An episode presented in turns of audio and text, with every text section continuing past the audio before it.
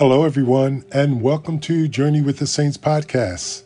This is Garnett Purnell. I'm a lay pastoral minister with the Catholic Church and president of the St. Vincent de Paul Society at St. Cecilia's Parish in Columbus, Ohio.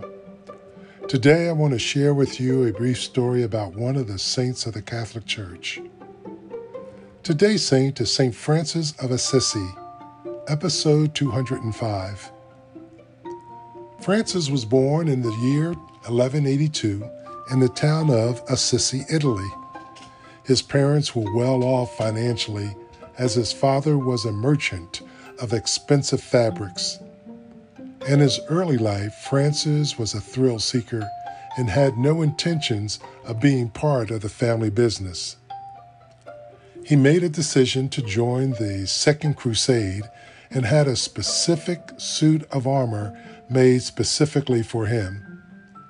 But on his first night out, he experienced a calling instructing him to return home and build my church. He faced the shame and ridicule of his friends, and they thought of him as a coward. Once back in Assisi, Francis prayed and began to work on repairing the church of San Damiano. He preached about humility, poverty, simplicity, and prayer for everyone, even the animals. He would go on to establish the Franciscan order and establish the rule based on rigorous asceticism and poverty.